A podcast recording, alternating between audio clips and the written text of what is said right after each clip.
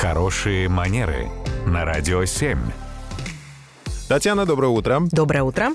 Доброе утро, Татьяна. И здесь у нас есть вопрос от слушателя Василия. Когда нужно отвечать на приглашение? О чем речь здесь не очень понятно, поэтому вот, пожалуйста, простор. Да, спасибо большое.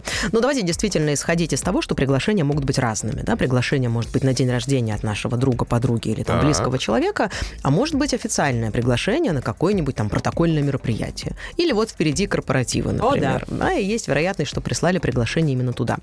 И мне кажется, прежде всего, конечно, нужно обратить внимание на то, что написано в самом приглашении. Потому что зачастую в приглашении прямо так и зафиксирована строчка «просьба ответить там, до такого-то числа и по такому-то адресу, если это электронное приглашение, либо по такому-то телефону, если просят звонок». И тогда все понятно.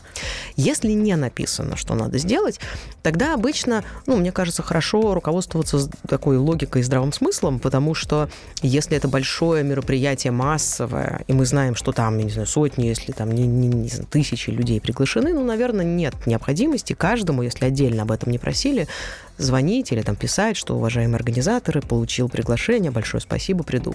Во всех остальных случаях, когда есть ощущение, что без нашего ответа будет тяжело сделать рассадку за столом организаторам, да, или там рассчитать количество там уважаемых гостей, тогда, наверное, нужно связаться и уточнить. Если вот мой ответ требуется, то он положительный. Принимайте. Спасибо, Татьяна. Как правильно отказаться а, от приглашения, да?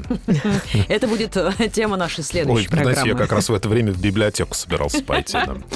Спасибо, Татьяна. Спасибо. Радио 7.